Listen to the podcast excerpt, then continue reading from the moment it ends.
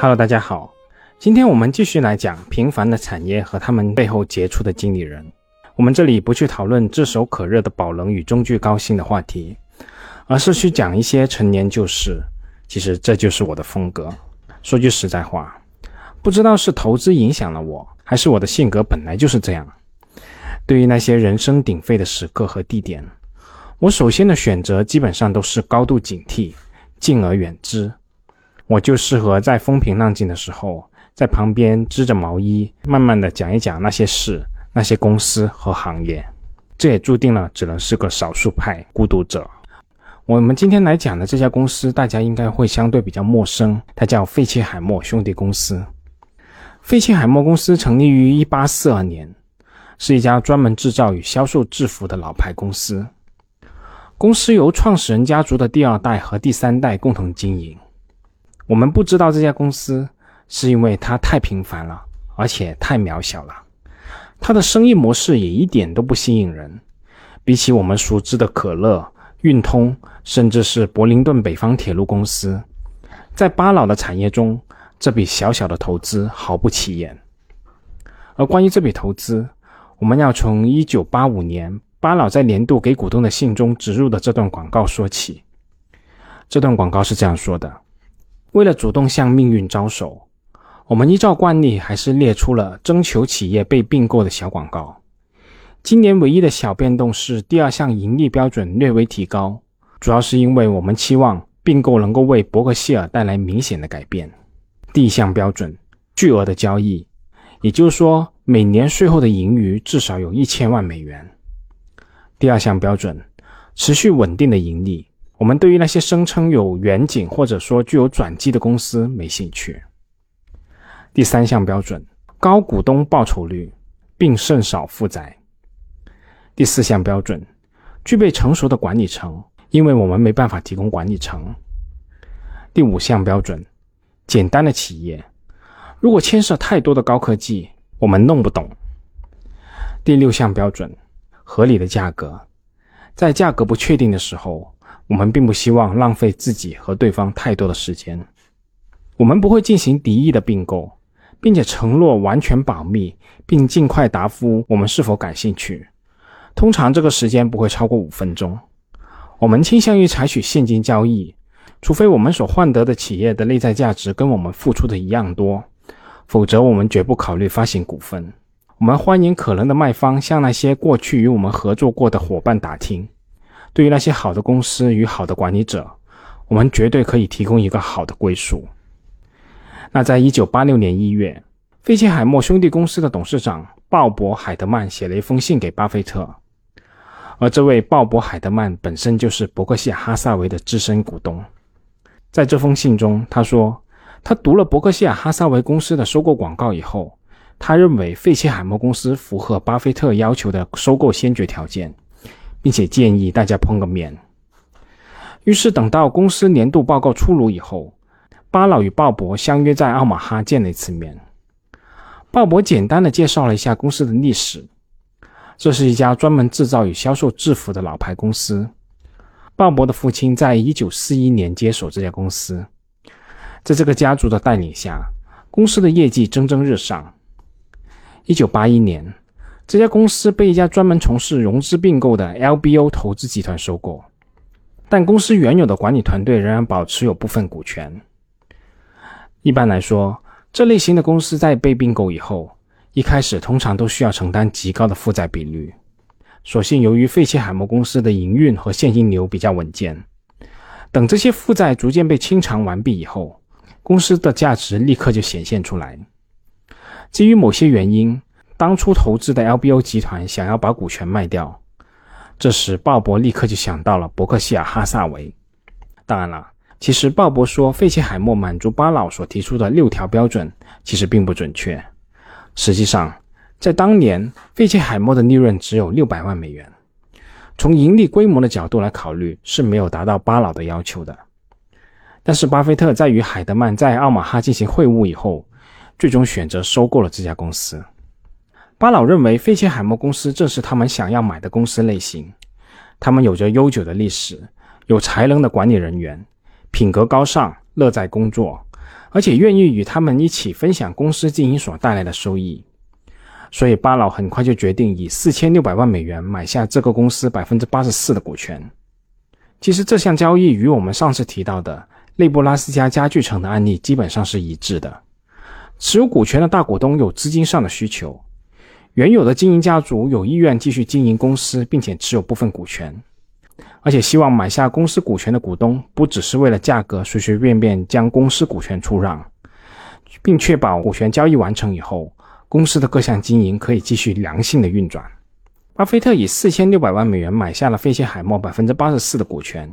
以这家公司一九八六年税后净利润三百七十九点二万美元来计算，巴菲特收购的动态市盈率约为十四点四倍。而在一九八六年，美国的长期国债的收益率就达到了百分之七点六。与之相比，费切海默公司百分之六点九的盈利收益率其实是相对偏低的。考虑到巴菲特一直用各种形式打广告寻找收购的对象，以寻求解决资金比主意多的局面，好不容易才遇到一家基本符合他条件的公司，价格稍微高一点买入也是可以理解的。费切海默的主要业务是生产销售制服给监狱、消防局、警察局等等这些群体，而且规模并不算太大，主要是面向机构来销售，虽然也有通过门店销售工服。但绝对不是通常意义上的大众消费品。在巴菲特致股东的信中，也很少提到这家公司。翻阅历年致股东的信，统计了自1986年伯克希尔收购了费切海默股权以后的十年时间里，费切海默的业绩是相对比较稳定的。除了在1987年净利润有大幅增长以外，公司的业绩在十年时间里基本上保持在700万左右上下起伏，增长率基本上可以视作为零。从投资回报率的角度来看，伯克希尔当年的收购成本在一九九二年收回，投资的回收期约为七年，大约百分之十五的年投资回报率，其实也还算可以。巴老当初愿意买下这家公司，主要就是看中了它长期面向特定行业提供制服的稳定经营历史，而这种业务正常情况下需求是非常稳定的，而且根本不需要新的资本投入。随着伯克希尔规模的不断扩大。因为频繁的经营业绩和较小的资金规模，这家公司在大盘子中显得越发不显眼。在一九九一年之后，巴菲特就再也没有在股东的信中提到过这家公司。那关于我们前面所提到的收购企业的标准，其实，在不同年份的致股东的信中，巴菲特也曾经提到过收购企业的标准，不过不是我们上面提到的六条，而是四条。在一九七七年致股东的信中。巴菲特提到，我们选择股票时的评估方式与买进整家企业的评估方式基本上是一致的。我们想要的企业是：第一，我们懂得的生意；第二，有良好的经营前景；第三，由德才兼备的人士来管理；第四，非常吸引人的价格。那在此之后，在一九九一年致股东的信中，巴菲特又换了一种表述方式，继续来讲。我们持续的在寻找那种拥有容易被理解、有持久性、让人垂涎三尺的生意，并且由有才干而且以股东利益为导向的管理层所经营的大型企业。我们还需要以合理的价格买入，而且被投资公司的表现与我们当初所评估的结果保持一致。我想，如果我们翻查巴老早期各项投资案例，也包括我们今天所说到的巴老所列出的收购条件。以及收购费切海默这个案例，我们可以很明显的看到，这些投资案例里面，其实我们通常意义上所说的伟大生意真没那么多，大部分其实还是我们通常意义上所说的普通生意。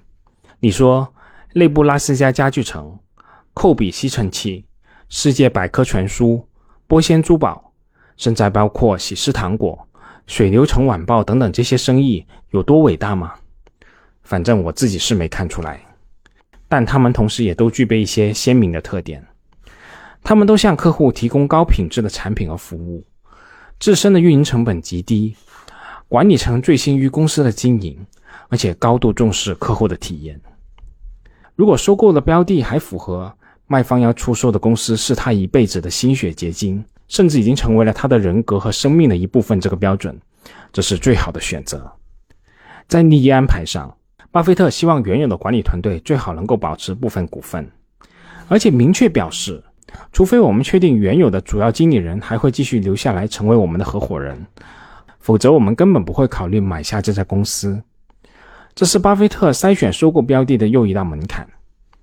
那最后，在收购前就明确双方的权责义务。伯克希尔哈撒韦会介入的领域是资金的规划与配置，以及高级管理人员的任命与报酬。企业的人事、运营策略等等，这些都是管理层自己的事。巴老通过薪酬等激励机制，保证各子公司的管理层不会产生资源上的浪费。这是保证他所收购的子公司在弱监管之下，依然能够达到巴老的要求。经过这些层层筛选的门槛之后，如果价格上还能够接受。基本上就是芒格和巴老心中最理想的收购对象了。收购之后，他们成为了伯克希尔哈撒韦投资业务提供持续稳定现金流的优质资产。这个大概就是巴菲特在过往的历史投资案例中所总结出来收购公司的标准方法论。而满足这些特征的企业，简单归结下来，其实就是具有高度稳定性的资产。说到这里，我想再次跟大家读一次我们会计上对资产的定义。资产是什么呢？资产就是由企业过去的交易或者事项形成的，由企业所拥有或者控制的，预期会给企业带来经济利益流入的资源。为什么我说巴老所买的是一系列资产呢？因为其实巴老买入的就是一系列未来能够产生持续现金流入的企业。虽然这些企业远远不如高增长行业中那些企业那样性感，但他们无需投入高额的资本支出。用于技术开发和设备更新，就能够维持稳定的利润水平。这大概就是巴老和芒格一直推崇高净资产收益率的一个很主要的原因。只要是在能够维持稳定产出现金流的前提下，所占用的资本越少越好。这一条同时也是在提醒我们，我们要警惕那些资产和净资产增幅一直高于净利润增幅的企业，因为这些企业可能一直在投资一些低效率的项目。导致资源的浪费和股东利益的受损。其实，关于这一点，我们这些在股票集市中的买入者与巴老这类型资产的批发商是有区别的，甚至可以说，在现金流入这个关键问题上存在着本质的区别。但无论如何，巴老这个对于好资产和管理层的标准，仍然非常值得我们参考和学习的。在一九九三年致股东的信中。巴老专门用了薪资报酬这样一个章节，讲述了伯克希尔的子公司经理人与资金分配相匹配的薪酬制度这个问题。我个人认为还是比较有参考意义的。巴老讲到，当我们决定对某项业务投入大笔资金的时候，我们会将高额的资金利息成本算到经理人头上。相对的，当他们将多余的资金送回给我们的时候，我们也会将对等的利息收入记在经理人的功劳簿上。这种资金有价的游戏规则，在史考特菲兹这个项目的决策上再清楚不过了。如果苏伊可以运用额外的资金创造出高额的报酬，那么他就绝对有理由这么做。因为当公司的报酬收益率超过一定门槛，他本身所获得的奖金也会跟着水涨船高。不过我们的奖励方式可是赏罚分明。相对的，要是额外投入的资金没有办法贡献足够的报酬，苏伊本身连同伯克希尔哈撒韦都将一起受损。另一方面，要是苏伊能够将多余用不到的资金送回到奥马哈给我们分配使用的时候，他将可能因此获得丰厚的奖金报酬。那在最后，我再来给大家简单介绍一下巴老这段话中提到的这家史考特菲兹公司的投资案例。一九八六年。巴菲特将史考特菲兹公司纳入伯克希尔哈撒韦公司旗下，合计的投资金额是三点一五亿美元。史考特菲兹这家公司是一家传统的公司，生产运输车、电机、刀具、吸尘器、专业清洁用品，还有世界百科全书。史考特菲兹公司的发展得益于管理层拉尔夫的卓越领导才能。一九七四年。拉尔夫加入了史考特菲兹公司，在收购时就担任公司管理层的拉尔菲，从此在伯克希尔旗下一直工作到两千年。那一年，他终于退休了。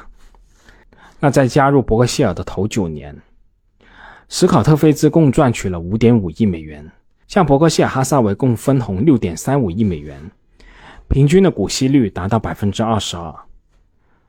我们可以这么说，很多传统的公司可能都会面临盈利下降的现象。对管理层来说，将利润再投资的诱惑就变得更大了。但思考特菲兹公司的管理层选择把盈利上交到伯克希尔总部，由巴老进行投资，其实都是源于我们刚才所提到的赏罚分明的报酬制度。好了，我们这次就这么多，我们下次再见吧。投资的记录，所谈及的投资标的不涉及任何形式的推荐，请独立思考并自担风险。